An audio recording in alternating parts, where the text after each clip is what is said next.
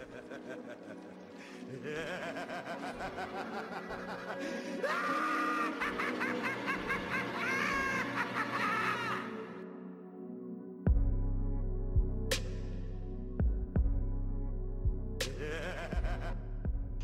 Once again, it's the uh, Pretty Good Podcast by CrabbyCurious.com, created by Robert Ricksman, who's only been on like one podcast, but shout out to Rob out there. Today, we're going to be talking about Joker, the film, not the Joker, just Joker. And I have a special guest making his debut, uh, one of the top five roommates I ever had and top five guy. If you're in Louisville, he's like a celebrity. Welcome, Ilya. What's up, man? What up, man? Uh, yeah. Feels great to be here. I've never been on a podcast, and I've always wanted to like be a guest on a podcast, not start one. Everybody always wants to start one, but I just want to be a guest. So this is like a dream come true. I appreciate it. Okay, that's sort of like my goal in life is uh, with all my friends getting married. I never want to be like one of the groomsmen or best men, best men. I just want to be invited to the bachelor party. Like I want to be that close of a friend, but not that close up a friend. So that's kind of the same thing, right? yeah, but it's pretty much the same. I completely feel you on that. You know, like uh, I don't mind it when I'm groomsman. I appreciate it when I've I've been a groomsman, but you know, yeah, the bachelor party is most uh, most important to me for sure. Okay, yeah, we got our priorities figured out. Um, so, like I said today, we're going to be talking about Joker, um, DC film. DC's had a pretty strong run. I know everyone hates DC compared to Marvel because of the MCU. But before we get started getting into the meat and potatoes about the actual film, when you first heard about it, um, you first heard there's going to be a Joker movie with Joaquin Phoenix and Robert De Niro. What were what were the first thoughts that like came to your mind? What were your very first impressions Oh no, I uh, I completely was excited for it. I was very I had a very positive outlook on it. Uh, am I allowed to curse on here? Yeah, go ahead. Yeah, I mean, there's no, it's it's impossible to fuck it up when you have Joaquin Phoenix because he's already fucked up. You know, he uh, he like every every role he's been in. I forget uh, her. I mean, he plays characters that are messed up all the time like that. And uh, I, I would think if you look at the current actors around, he's probably one of the top five choices I would have to be the Joker. You know, they messed up with Jim Carrey making him the Riddler too soon. Uh, he would have mm-hmm. been a great Joker, but uh, there were there would have been a few others. But I think Joaquin Phoenix. Um, when I first heard that he was going to do the Joker, I was pretty excited. I knew that they couldn't do a bad job of it. And back to your point about DC versus Marvel, like I used to be a big Marvel hater, and I I still like seeing the movies, but the movies are fun and they're not. Mm-hmm. There's nothing deep about them. That's my thing. It's always the same kind of story, and it's always some boring CGI character. Even though Justice League had a CGI character too, I just like it. I just like DC because it's darker. Like it's more real. And in yeah. Marvel, it's like, oh, the poor, you know, the poor people are the bad guys, the rich people are the good guys. Even though, you know, in DC that's like that too sometimes, but in DC you kind of you kind of feel for the villain a little bit more. You you mm-hmm. uh, that's just my thoughts on it. Yeah, I like both, but I, I, definitely agree with what you say. A lot of people just hate DC, but I do like that it it's darker and grittier. That's kind of my thing. Like you need real stakes, you need characters to be killed. Um, just instead of drop to drop on the point, you know, a lot of things with comic books, anytime a major villain or major hero dies, you can't really buy it. You know they're going to come back. Um, yeah. Like the, the Superman movie that came out, a lot of people didn't like it. I don't really like Superman, but that take on it, like a darker kind of world where he had to kill General Zod at the end. I, I really dug that.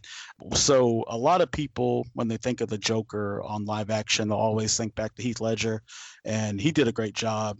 So do you was that kind of some kind of mental block for you, or did you have like Jared Leto?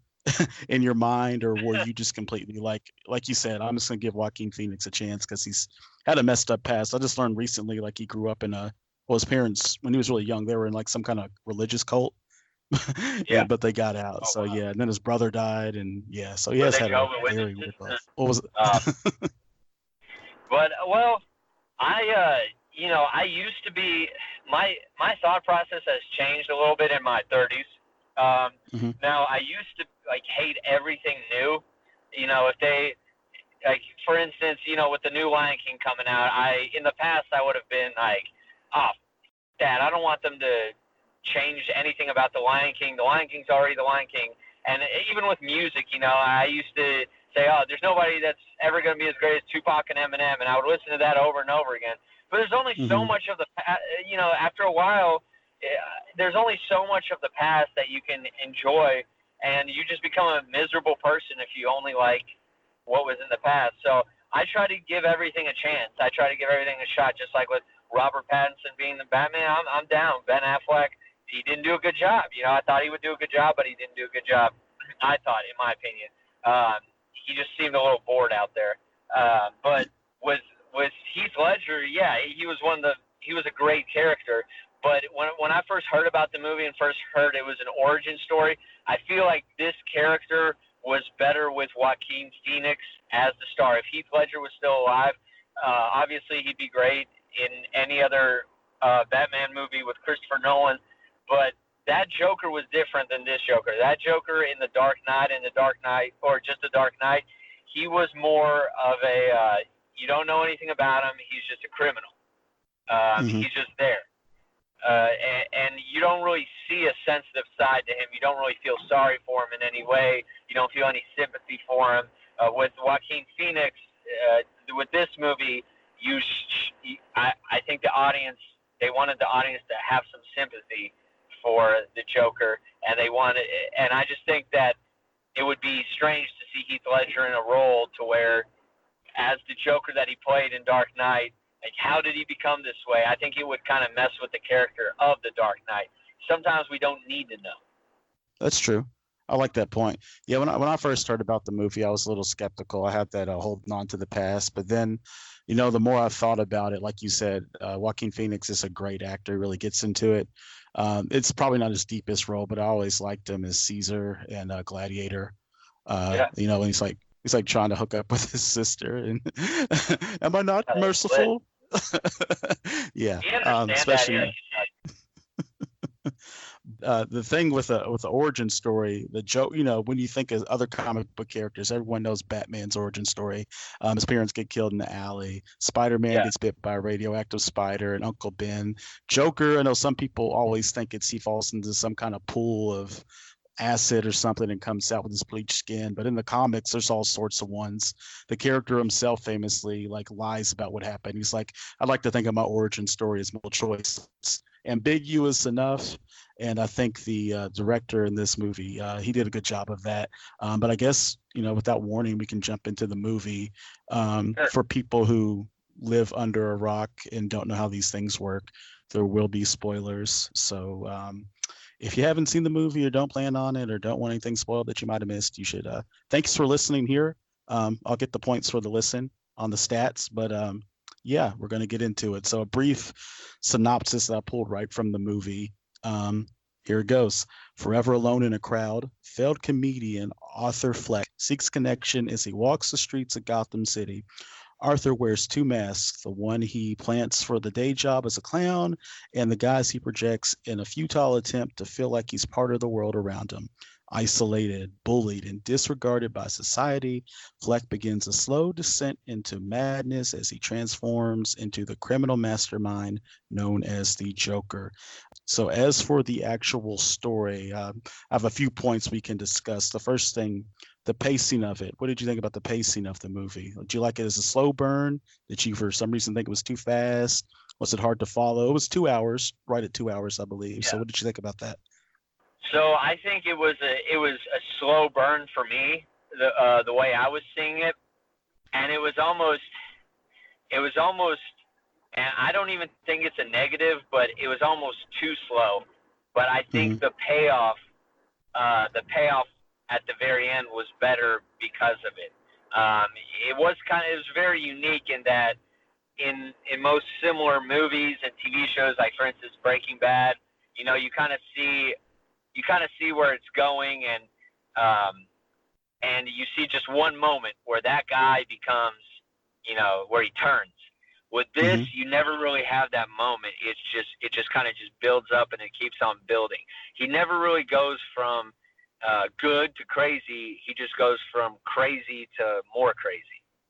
And I, I, I like that part of it. I don't think it was too fast at all. I, I, I like how it just jumped right into how shitty his life was, and uh, it didn't really show when he was a kid, uh, which was great. It just kind of just went right in, and you automatically had feelings when those kids went and stole the sign from him. You automatically felt sorry for the guy. Yeah, I agree. I think um, it was a slow burn, but I think that was the perfect call for it.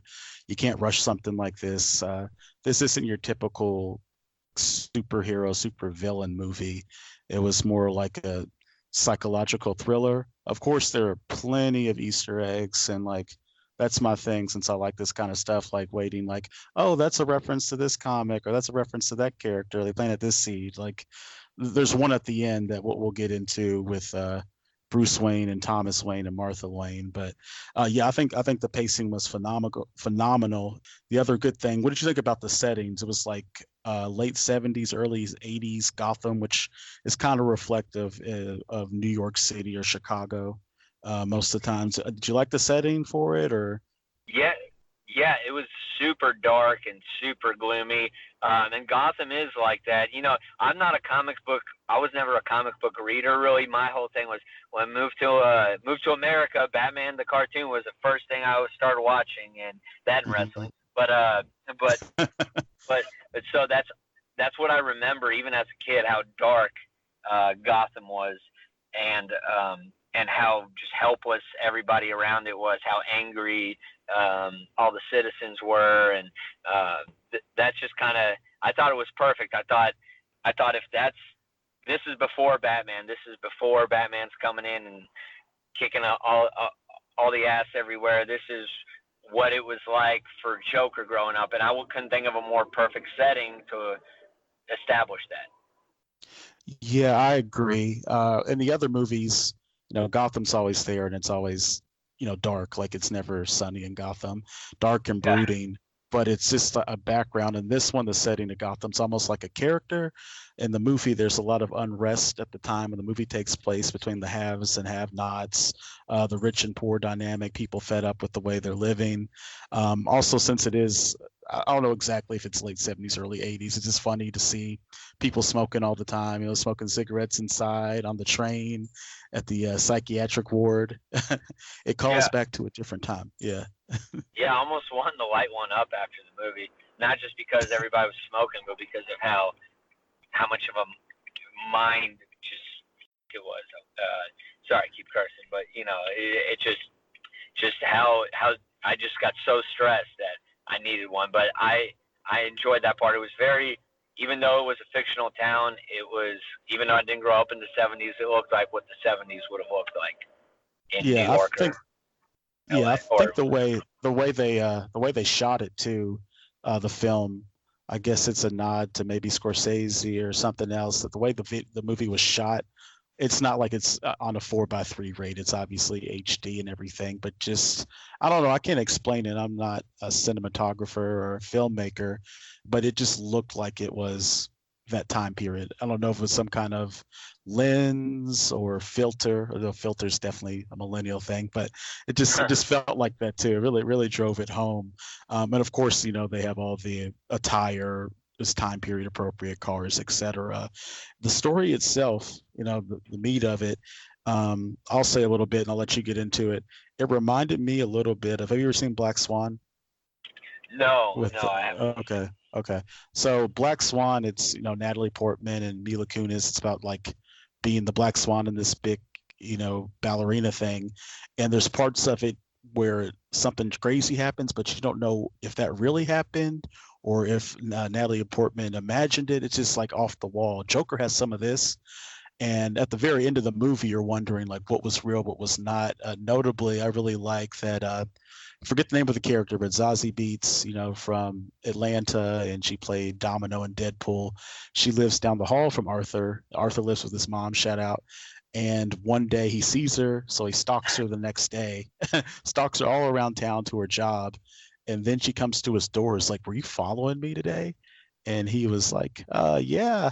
And then she ends up liking that but later we learned that that might have been all imagined in his head. Um, there's definitely violence in it. Um, eventually his mother he finds out okay thomas wayne who's batman's dad is a pretty big character, kind of you could say antagonist maybe. Um, Arthur's mom is struggling; she's mentally ill herself. He takes care of her, even though he's probably not in the best mind to do that.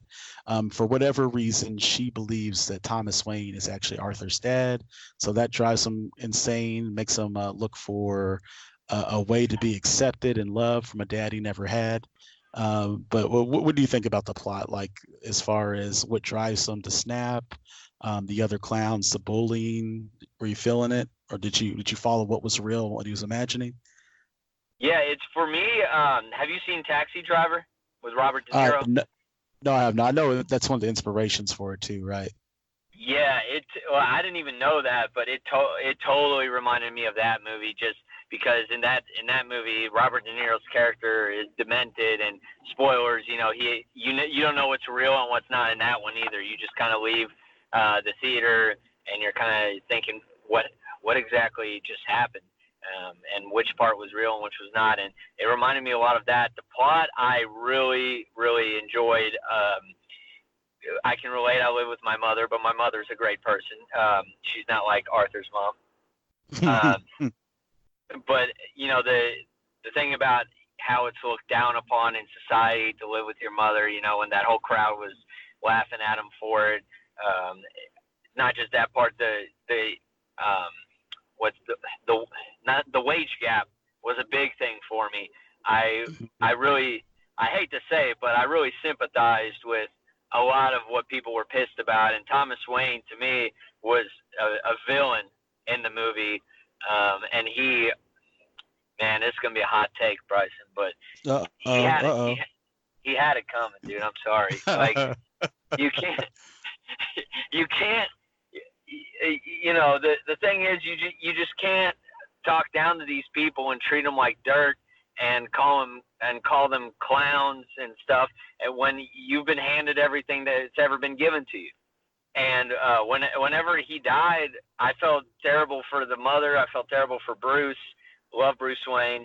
Uh, but Thomas Wayne, it's you know he shouldn't have talked all that, um, and he should he should have figured how to make life better for the residents of Gotham instead of trying to ridicule them.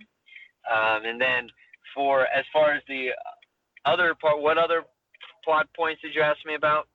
Uh, I'm just going to touch on the Thomas Wayne thing. So, in case you're listening to this and want to listen and want to know what happens or whatever, so Thomas Wayne he's Bruce Wayne's dad. So obviously he had billions before Bruce inherited them. Um, three of his, uh, I guess, what do you call them? Like young yuppies? Is that what they were called or whatever? Um, three young men, like college age, that are sponsored by whatever Thomas's business is. Um, they pick on Arthur on the train. Arthur has a condition where he laughs uncontrollably. Um, I know, right? But he carries around a card that lets people know that he's not just like laughing out loud. He can't help himself.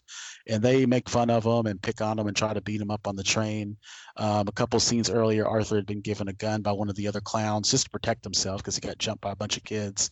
And he shoots and kills all three. And that kind of prompts like um, Gotham becoming a character, the setting. People, there's people that are like, oh, these are a bunch of clowns, as Thomas says.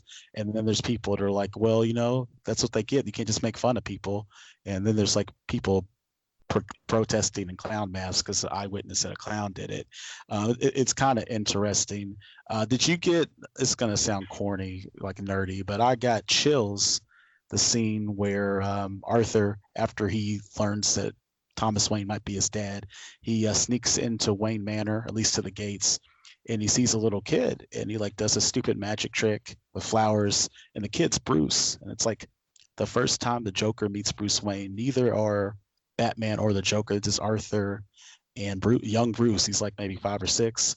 Uh, what did you think about that dynamic? And like you said at the end, Thomas Wayne gets gets his uh, random looter kills him and his wife in an alley. You know the famous Batman origin story, the Easter egg. Uh, so what, yeah, what did you think?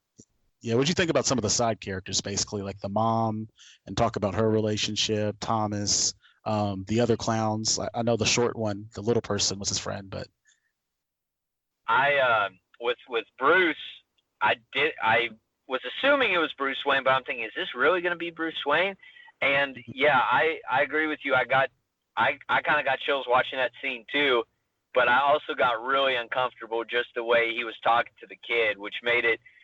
it a lot of those scenes made me very uncomfortable, but in a good way. It, it was mm-hmm. like that, that's what a movie's supposed to do. It's supposed to get you in the feels, and uh, like the part where he was following the girl, which you mentioned earlier, but also that part where, especially, he made that kid smile, I, or he made Bruce smile. I was kind of like, oh my god, what is about to happen? Mm-hmm. Obviously, I knew he wasn't going to hurt him because it's future Batman, but uh, that I liked how they used Bruce, and they didn't do it in a cheesy way either. They were like, "Oh, this is this is Batman," uh, mm-hmm. you know, I'm Batman. Uh, they were they introduced him in a very subtle way, and they didn't they didn't signify that he was going to be Batman or anything. They didn't have a bat flying around the background, just like something that some of these movies would do. Well, the little guy, or I'm the little person. That's the correct term, I think. Uh, yep. I love that character. That was the only character that provided a little bit of comic relief, and he was the only good person in the entire movie. I don't think, besides Bruce, I don't think anybody else just had a heart of gold, and that guy did. He was he was a good person, and um, I I I thought I was hoping that Joker wasn't going to kill him, and thank God he didn't. But I, can, can we talk about that? Am I allowed to like jump to some scenes? Yeah, yeah, yeah. Go ahead. Yeah, the scene where Joker killed the guy that gave him the gun, and then he couldn't mm-hmm. reach to open the door. That was that, that, was the darkest of darkest comedy I've ever witnessed in my life. Um, I kind of every uh, the audience in the movie theater were just kind of looking at each other and mm-hmm. should I laugh or what? Mm-hmm. What should I do? And and I heard an audible oh, you know. So mm-hmm. everybody seemed to like that guy. Uh, who else did you ask about? So you you asked about Bruce about, uh, Wayne. Uh, yeah, what about his Joker's mom and their relationship? What'd you think of that whole dynamic? Oh yeah, uh, man, not a fan of the mom. At first, I I felt sorry for her. I said, "Oh, look at this great guy taking care of his mom," um, and you know she has a mental illness. Obviously, she uh, thinks that somebody's going to help, and for for a while there, I felt really sorry for her, and I I knew something bad was going to happen to her but it, it was a good twist because in every superhero movie, the dude's mom dies and or somebody's parent dies, and then they go to avenge their death, but and then they lose all innocence. But that's what I figured would happen, but I was wrong. His mom turned out to be a terrible person, mm-hmm. and I don't, I don't uh, think that the mental illness was an excuse for what she did, where she let her boyfriend just destroy this this guy. So did she deserve to die? Probably not. But mm-hmm. uh, but just like Thomas Wayne, man, I didn't really feel that much sympathy for her when she did, because that's just the the way she went about treating her son. It could have been prevented. The way the Joker grew up, the way he was, mm-hmm. it could have all been prevented had she been a good mother. Yeah, I um, that's the one watching the movie that was the one thing I was sure of. Like, uh, he's gonna kill her. I don't know why. I'm like, he has to. If you're gonna make him a villain, like, cause he was very sympathetic. Like this poor guy, he just he just wants to make people smile. At the very beginning, he gets jumped by a bunch of kids for a sign. He's about to lose his job, so this other clown gives him a gun to protect himself, and he's at a children's hospital, making these kids genuinely laugh. These sick children, and his gun falls out of his jacket. yeah. and he loses his job, which was awkward. And to the the, the humor you spoke about with uh, when he kills the clown who gave him the gun, who sold him out, that said he didn't, and the little little person's like, "Oh man, I can't get out," because he's like, "I wouldn't kill you," and I was like, "Oh, he's gonna he's gonna kill him anyway." When he opens the door, it was tense, but it was funny. And then uh, the other dark humor, like I, I like this kind of stuff. I don't agree with it. I, I wouldn't say this out loud, but when he's on the show at the end um, with Robert De Niro, he's like, knock, knock and you know who's there? It's the police. Your son got hit by a drunk driver. Like it was so it, it was so bad but it was it, mm-hmm. it made me laugh because it just showed like how much of this descent into more, like you said more crazy he had gotten. Because at this point he's full he's full joker. He's got the makeup on. Um, he's accepted who he is. He's got his nice tuxedo on. He's on national television. Uh, but that'll lead me into since he was on robert de niro's character show maury basically. I think it was his name. Um, what did you think about De Niro's character as the uh, late night talk show host who sort of um, exposed him based on his bad stand-up. It was uh, Murray Franklin was his name. What do you think about Robert De Niro's Murray Franklin? Man, they, you know, Robert De Niro, he's back. You know, he's done some movies like Bad Grandpa or whatever it was. Just yeah. and and meet meet the parents three. But this is his bread and butter. Is the creepy stuff like this or the mob stuff. Um, he and this time he was on the other side. He wasn't the creepy guy like he was in Taxi Driver or that mm-hmm. comedy. Uh, what's it, the funniest man on earth? Whatever that movie was where he kidnapped the comedian. Um, he he was on the other the receiving end of things and all, these scenes i still don't know and we'll probably get into this later but I, have always wanted to say that on a podcast by the way. We'll probably get into this later. But that those those those scenes where he's um where he's with robert de niro i still don't know if they're real or not or if he just imagined yeah. them. But if they were real which i'm hoping they were um it was it was the second one at least.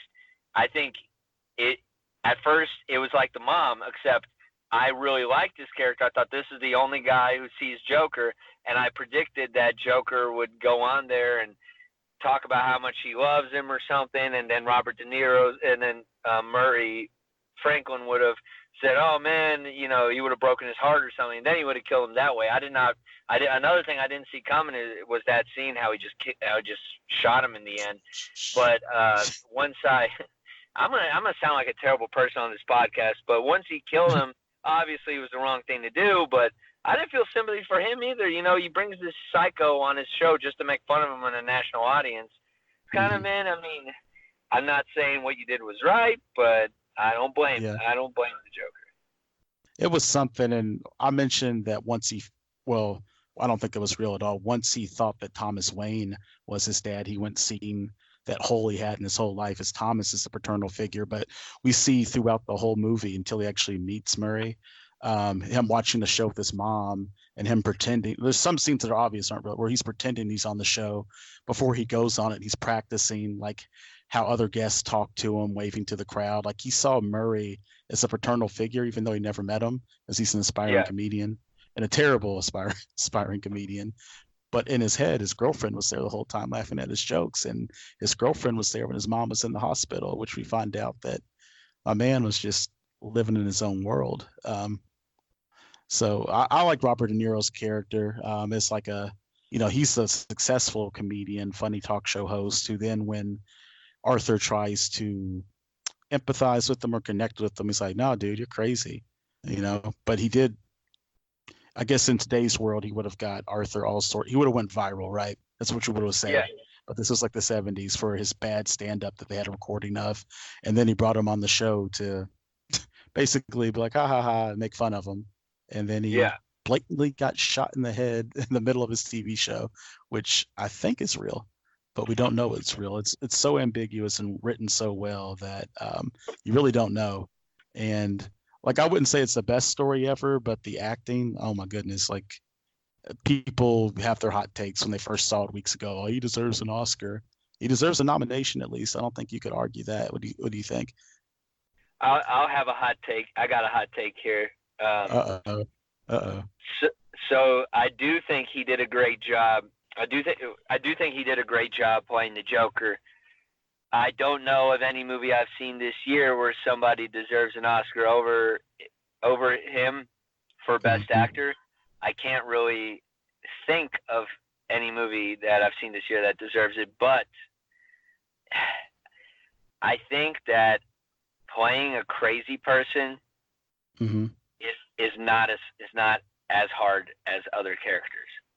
Okay. I think you get I, I think you get more leeway uh, mm-hmm. I think I, I think everybody is a little bit crazy, and yep. you know you can. Like I said, no, no disrespect to Heath Ledger either. He did a great job, but I think that if I were cast to play a crazy person, I would not sleep for a day or two and mm-hmm. get in character and just be myself um, and yeah. just act crazy because we all act a little bit crazy. So even though he did a great job, and I don't think anybody could have done a better job, I, I if there's somebody that's up for an Oscar, and I'm not a big Oscar guy either, but if there's somebody Mhm. up for an Oscar for, I'm trying to think of a good movie that came out this year, I can't really like Mhm. I don't know Sylvester Stallone and Rambo. I haven't seen it, but if it, if Yeah. it's a character like that, I think it's harder to play a character like that than to play a crazy person. Yeah. Well, as someone who's seen uh 22 movies this year so far, um, I would say the only only person really touching him is Dwayne the Rock Johnson's portrayal as Luke Hobbs in Hobbs and Shaw. Uh, it's kind of a joke, but that movie's actually low key good. Just accept it as an action movie and you'll love it. um, Yeah, off the top of my head, I, I really can't. Yeah, I really can't think because like all the like the Avengers movie, like it was good. I don't really think one actor stood out. I know some people like Robert Downey Jr. It's just one sad scene when Tony Stark dies. I don't think it was like it wasn't bad acting. It wasn't anything that got me like in the feels or to you know want to research or do my part like this did a little bit. I say that, but I probably won't do any kind of research. But it did like make me think about you know high school. Like I never, I was never a bully, but some people that picked on other people, and uh, that'll lead me. Did you buy into any of the controversy about people going to the theater and shooting them up? I know that happened with The Dark Knight, where someone actually was it Colorado, Aurora, Colorado. Someone uh, shot up a theater at a Dark Knight screening. Where Yeah, do you think that was legitimate, or did you think, um, you know, some people say no publicity is bad publicity? No, I think the media is is is just trying to play on the story as much as they can.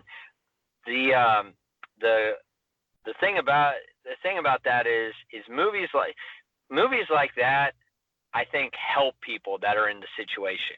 And I don't think it glorified I think it even did a even better job than most movies did is it didn't glorify that type of behavior. It showed it showed it as this there's something terribly wrong with this guy and you start you feel maybe you don't feel sorry for the three guys on the subway. Maybe you don't feel sorry for maybe you don't feel sorry for the clown or the mother but you feel sorry for the little guy the the good guy. He didn't kill him but he had to witness a horrific event that's going to affect him for the rest of his life. And i think that despite all these assholes out there that um, think that the Joker is their hero and they have to go commit chaos and, and stuff like that. I think this movie might have helped them, the people that are in a dark place, uh, they because they're looking at that and maybe my life isn't this bad. Um, Mhm. It's just like I'll bring an example. You know, there were people that were, you know, with with the Louder Than Life festival. You know, uh, it brings about the same kind of crowd, but people like that. You know, when they blamed stuff on Marilyn Manson, people Mhm. Marilyn Manson helped people um, help people cope with their issues. It it helped them because it's it's highlighting what they're mad about and they're placing their anger on something else. Yeah, it's So- like cathartic, right? You could say that. Yeah, yeah, and and you can't predict that sort of stuff because these people that do this stuff are you never know. You there's not not one of them's not like the other. It's uh, one of these people's not like the other. They're not. You can't find a common denominator in all these people's all these sick people's heads that commit these crimes. So I think that because I think that the security was great. I was very happy there was security, um, but it, it you can't predict that sort of stuff. And like for instance, another example was in Straight Outta Compton. They had police everywhere because they thought that riots were going to break out. It was kind of racist, Mhm. honestly, because because the only time the only time a shooting had happened prior was at a was at a Batman movie. So the, Yeah. the fact that they they thought that Straight Outta Compton was going to cause an uproar, and with this one, I understand it's it's a legitimate concern, but uh, people people want to see that movie. They want to see what happens. They're not going to go and ruin it for themselves and for everybody. I guess that's putting it lightly by doing that by committing violence. So I think the concerns were valid, but as far as blaming the directors, blaming Hollywood for glorifying, no. I think that this sort of thing helps people. So you got security. did you say you had security at your theater? I'm kind of jealous. I went out in Shelbyville and there was no security. I was uh, left to fend for my own. Uh, not that that would have mattered. Um, there's no no. There's like six people in the theaters. But um, the thing I wanted to say, like, it's a still a superhero movie. Um, or comic book movie. The Joker, he is a dark character. He might have been portrayed differently in the 60s in Adam West uh, TV show or even the cartoon. He's a little comical, um, except for when you know he's like smacking around Harley Quinn. But um, he's he's a dark character. One time, someone had a gun to him, had him dead to rights. Uh, Commissioner Gordon's wife, I believe, and so he threw a baby at her. So she caught the baby, of course, not going to not catch a baby if someone throws a baby at you. And so while she was holding the baby, he shot her in the head. That's just the kind of character he is. He, they basically implied in the Killing Joke comic that he raped Batgirl, you know. So um, this this this character's twisted. And then Heath Ledger's character, even though it's a PG-13 movies, talking about doing what the, the Glasgow smile, cutting someone's lips at the sides. You know, why so serious? He was dark. I mean, they couldn't show so much. He slam someone's head into a pencil. That was pretty messed up. So, um, yeah, I, I, mean, I, I appreciate them being dark like that. It is rated R, so not that it ever stopped anyone underage from getting in, but the you know, like a parental advisory doesn't really stop anyone from listening to an explicit song, but it is there. Um, people were aware, and like you said, it it could help someone going through something. Of course we're always going to focus on the maybe the one person out of a million people that see it that might do something crazy but nothing's happened as of yet knock on wood. But just like you mentioned with music um what's the, what's the old eminem song? Like uh the way i am he's like you know they, they blame it on marilyn and all that stuff. Yeah. Yeah so yeah I, I definitely definitely agree with your point. But um covered the controversy but questions about the movie what do you think so at the end of the movie he's in a uh, Arkham Asylum, basically, talking to his psychiatrist, and he's like, "Oh, you wouldn't understand the joke," which is a nod back to the Killing Joke comic. There's a scene in the last panel where him and Batman actually laugh about something, and you can interpret it as uh, it was a joke, or Batman actually kills him, like snaps his neck, but they don't really tell you. So the movie, what do you think was real? What do you think wasn't real? What do you think they would do if there was a sequel? Well, uh, can I get back to your previous point just to make one quick point? Yeah. It's it's yeah. it's a hot one. It's another hot one. Uh, oh man. Uh, I also think that in America, unlike in Europe, there's a big class warfare between the rich and the poor. In mm-hmm. in America, it's really not like that. It's more of the poor versus the poor. Poor people blame their problems on other poor people.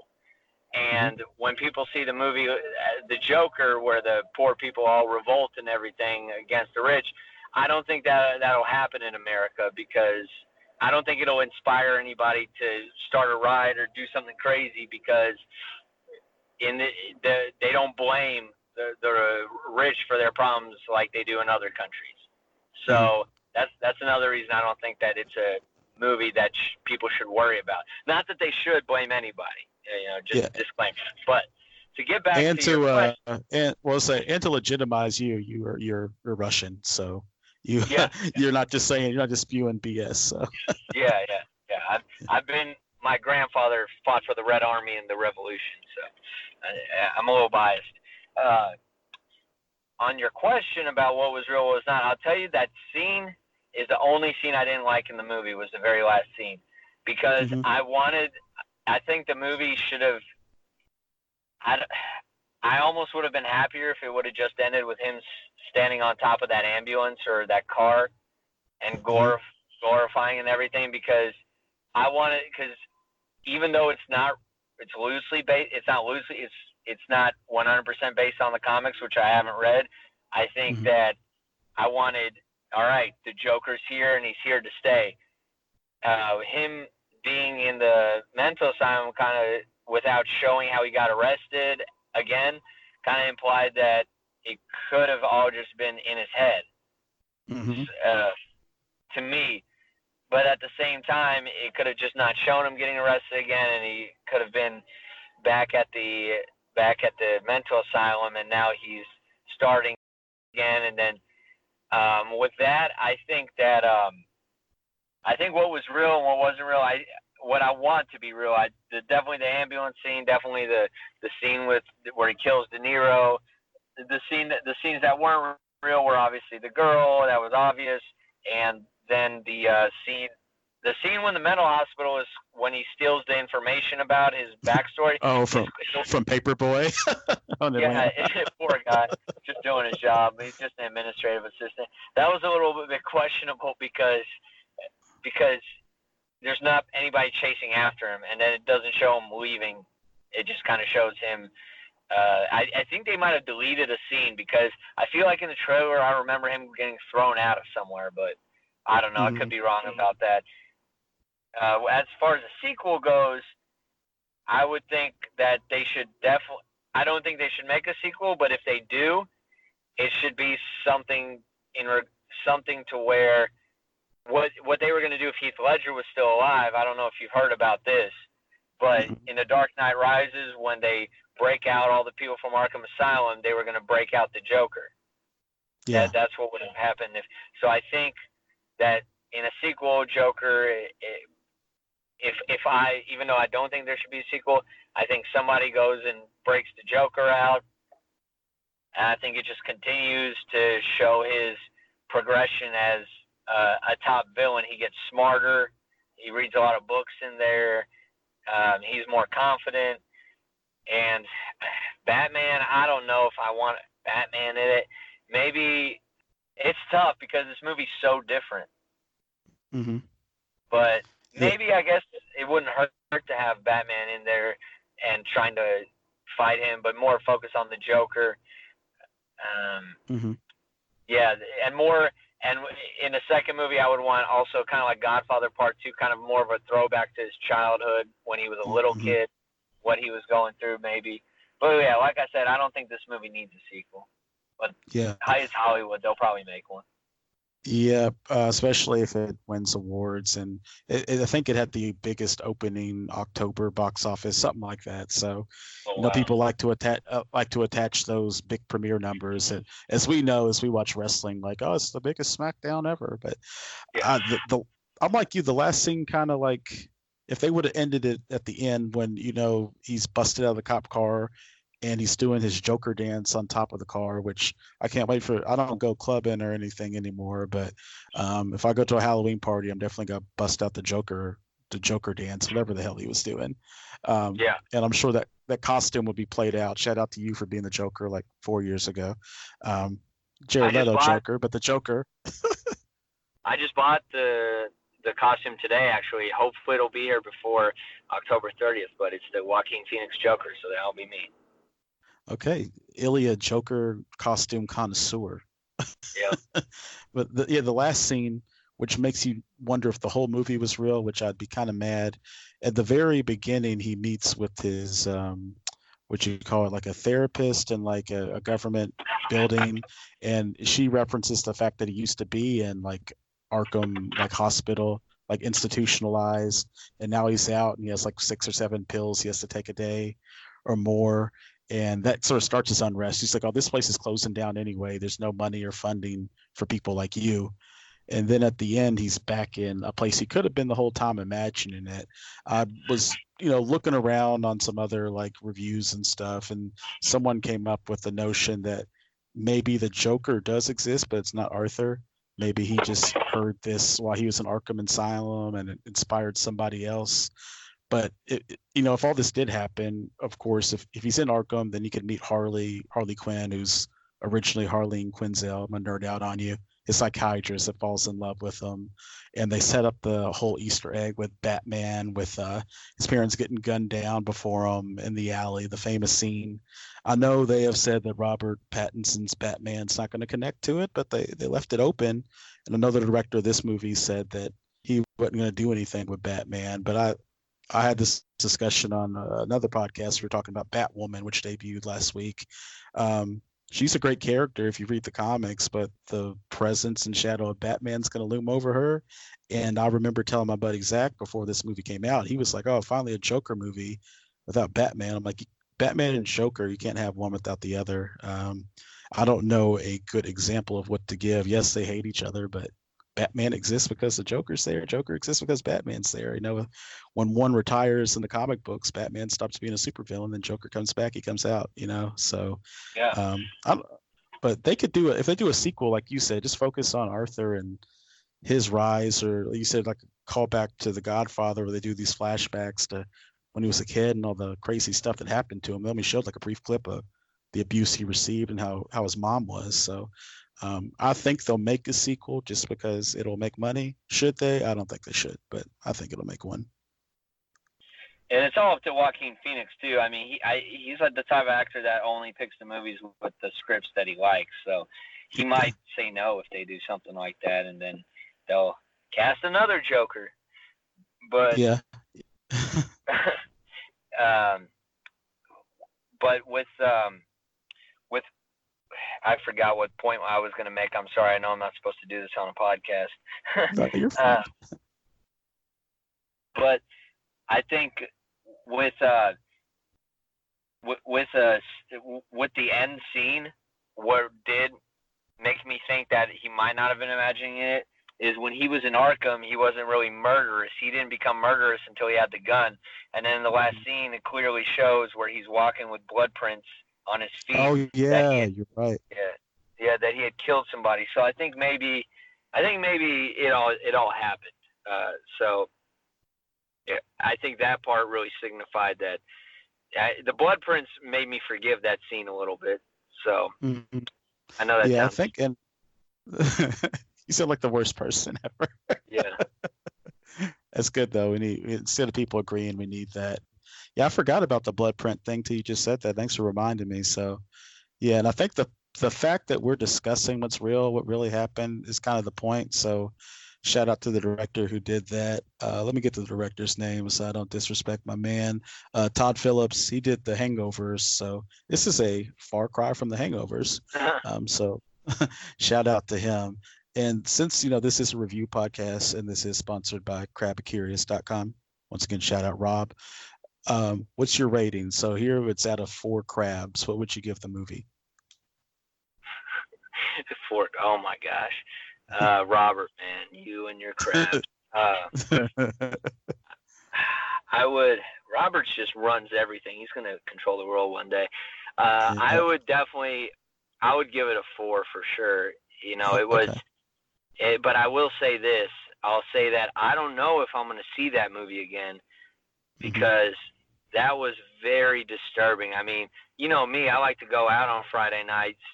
I didn't. I did not drink after I, I watched it Friday night, and I just went home and I I couldn't. I slept like four or five hours on a Friday, man, and I was sober. and I, you know, in in middle school we had to watch. Oh my God, I'm gonna kill for saying this. But we in middle school, you know, high school, I had to watch so many World War II movies, so many Holocaust mm-hmm. movies, and that mm-hmm. maybe it's because I'm in, an adult now and I understand it more. Maybe if I watch those movies now again, it'll probably be more disturbing. But this was more disturbing than anything I'd ever seen, just because yeah. it went into the.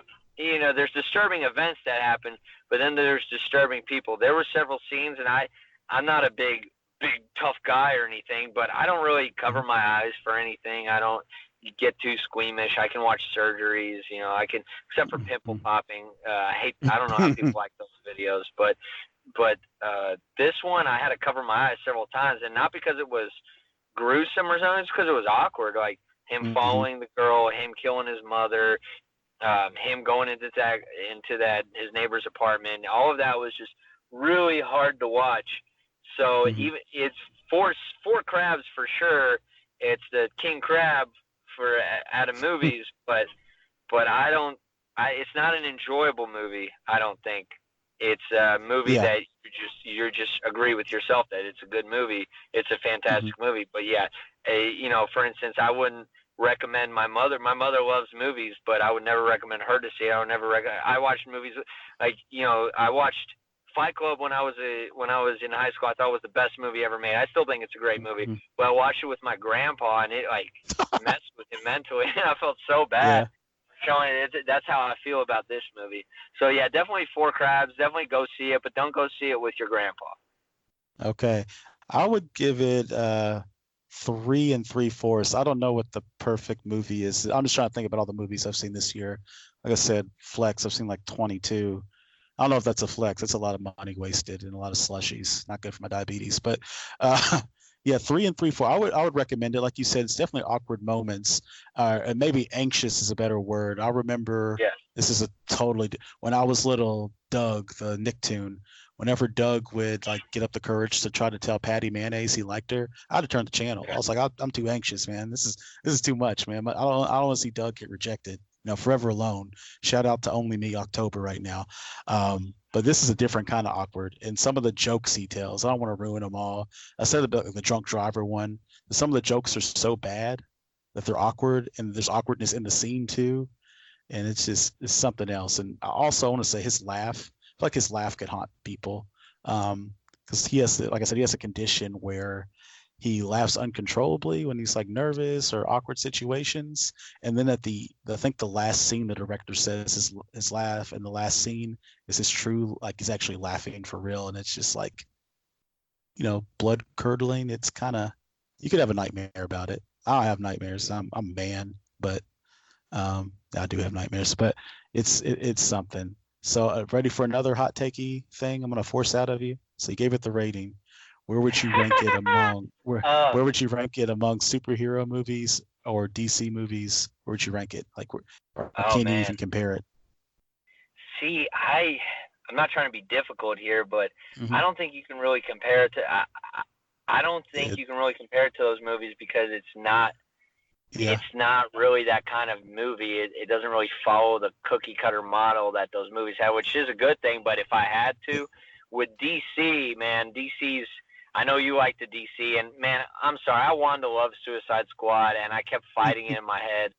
But even though Harley Quinn was excellent in that movie, man, when that Gator said "Y'all got BET," I just couldn't. Yeah. It, they, and when uh, that girl, when the um, with Cara Delevingne whatever his character started dancing, um, Enchantress. I couldn't I couldn't take it, but it was definitely better than Suicide Squad, which isn't hard. Uh, definitely better than Batman, Superman. I think you could you can compare it to the Batman's for sure, the Christopher Nolan yeah. ones. Um, would probably my favorite is it's uh, probably gonna be Dark Knight. Not better than Dark yeah. Knight Rises, sure. Better than Batman Begins. I think it's uh, man, it's it's up there with Dark Knight. As far as better, I, I would still give the nod to Dark Knight only because if Dark Knight was on my TV right now, I would watch it. I would watch the rest yeah. of it. Joker was on my TV, I don't know if I would. Yeah. Um, yeah, I would agree with that. I'd say that yeah, Dark Knight is not only the standard for DC, it's still the best superhero movie, um, better than the Avengers. Um, that was grandiose, uh, better than Black Panther. Uh, uh, also DC. I thought Wonder Woman was really good. Like that's like almost a perfect origin story. I know Rob's gonna hate this, but Shazam, which you know, not as a big of a DC hero for casual fans, that was really good. That came out this year. Uh, I think Shazam was like the third best superhero movie I saw this year. Behind, I agree. Behind this yeah. and Avengers, it's better than Spider Man. Spider Man was really good. Um, but as far as this one, I'd say it's it's one of the top ten comic book movies of all time. I'd say it's two or three in DC. The Dark Knight's going to take a lot to to beat because um, I would say maybe the the acting of Phoenix was maybe better than Heath Ledger, eh, but the story of the the Dark Knight, like this constant state of like, is this the end of the movie? Climax drama. Um, you know, people, people, important characters dying off. It, it, it can't touch that. But I, I would recommend this for anyone. But as you said, don't watch it with your grandpa unless your your grandpa's a special kind of dude, you know. So yeah. Um, shout out to Felix, R.I.P. Great guy. Um, but of course, Robert didn't like Shazam, though. I, you know, a lot of people didn't like Shazam that I talked to, but I, I'm with you. I love that movie. I thought I loved um, it's like DC, DC just made it more realistic. You know, he went and found his mm-hmm. mom, and she had some stupid excuse. No, his mom yeah, was yeah. just yeah. Spoiler. I thought that was the uh, best part. I thought that was the best part of it. She's like, "Yeah, I just left you too. Yeah, I haven't been looking for you all these years." yeah, and she did the right thing because he turned out better. But with the Marvel movies, though, yeah, I, uh, like I said, the good DC movies are way better than the Marvel movies. I think mm-hmm. you just can't. I loved Avengers. It was a it was a great movie to watch. But then I watched it again on the airplane, and mm-hmm. I'm not gonna lie, man, it was kind of boring. Uh, I didn't enjoy it. I didn't enjoy it as much as I did the first time. I'm talking about the last one, of course. Uh, I. I just maybe maybe it's because I was on the plane, but there was I fell asleep an hour an hour through it, man, and that mm-hmm. and I think I, I I think Avengers had to pull out Marvel had to pull out all the big dogs. It had you know people from all kinds of different movies that were well connected.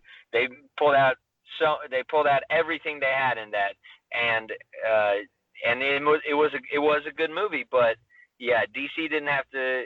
DC just made a dark, realistic movie that people can sympathize with, people can relate to. With Avengers, you're more escaping reality, mm-hmm. and you're dealing with a lot of CGI. But yeah, uh, yeah, yeah. So uh, DC's had a good run. So I, I, guess I thought Wonder Woman was excellent. Uh, Justice League, okay, it wasn't everything it should have been. I still liked it because Batman's my favorite superhero. So anything he's in, even if it is Batfleck, I'm gonna find a way to excuse it in my head. And then Aquaman, it didn't try to be anything. It, um, I think Liz mentioned this on one of our other podcasts. It played to Jason Momoa's strengths. You know, it made Aquaman cool. You know, because most people get the joke, oh, he talks to fish, he's lame. But it kind of made uh, this. Oh, go ahead. Go ahead. Go ahead. Uh, it kind of made like him the... like, okay, yeah, go ahead. Sorry. no, you're fine. I like. Yeah.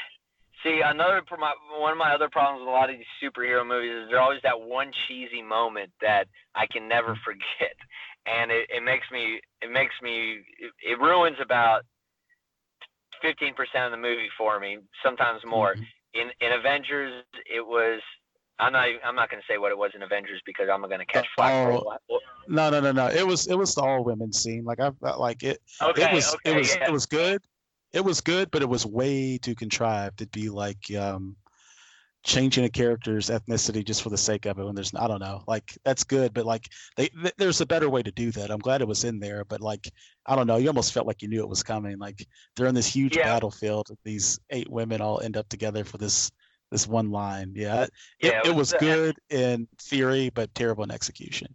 Yeah, and and you know, feminism, 100% I'm in, but it, it's just you know with sorry, Tarant. I'm doing all these references by the way, but when Tarantino's Kill Bill, all the main characters, most of the main characters were women, and it was it didn't feel like it was cheesy or forced. It was just a great movie. You know, I love it. I'm I'm all about female superheroes and all and all of that. But the way they did that in Avengers, like all these women that never, some of them never even knew each other before, all of a sudden helping each other. It was kind of, mm-hmm. it, it was it was kind of dumb. But uh, with with hopefully I'm not going to get like fired and you know lose my entire right. life. But um, with Aquaman, that's fine. I'll just go into podcasting. With Aquaman, the cheesy scene, and this one I laughed out loud. My friend Wolf Dragon, shout out to Wolf Dragon, uh, who shout I usually out. watch. Yeah, who I usually watch movies with. We both just busted out laughing when this scene happened in Aquaman. It was when Nicole Kidman and Aquaman's father were staring at each other, and uh, she knew she had to go back in the ocean. And he says, uh, and she says to him, "In the ocean, there are no tears." And he says something like, "Well, here on Earth, we feel them." Oh my God! Yeah, I, I, after after that, it was still a, I liked the movie, but yeah, that yeah. that scene kind of did for me. Was obviously with the Joker, there was nothing really at all cheesy about that. Same with Shazam, man, uh, and mm-hmm. that was weird because it's kids. Shazam, there was no cheese, so, yeah. so that was that, that was good.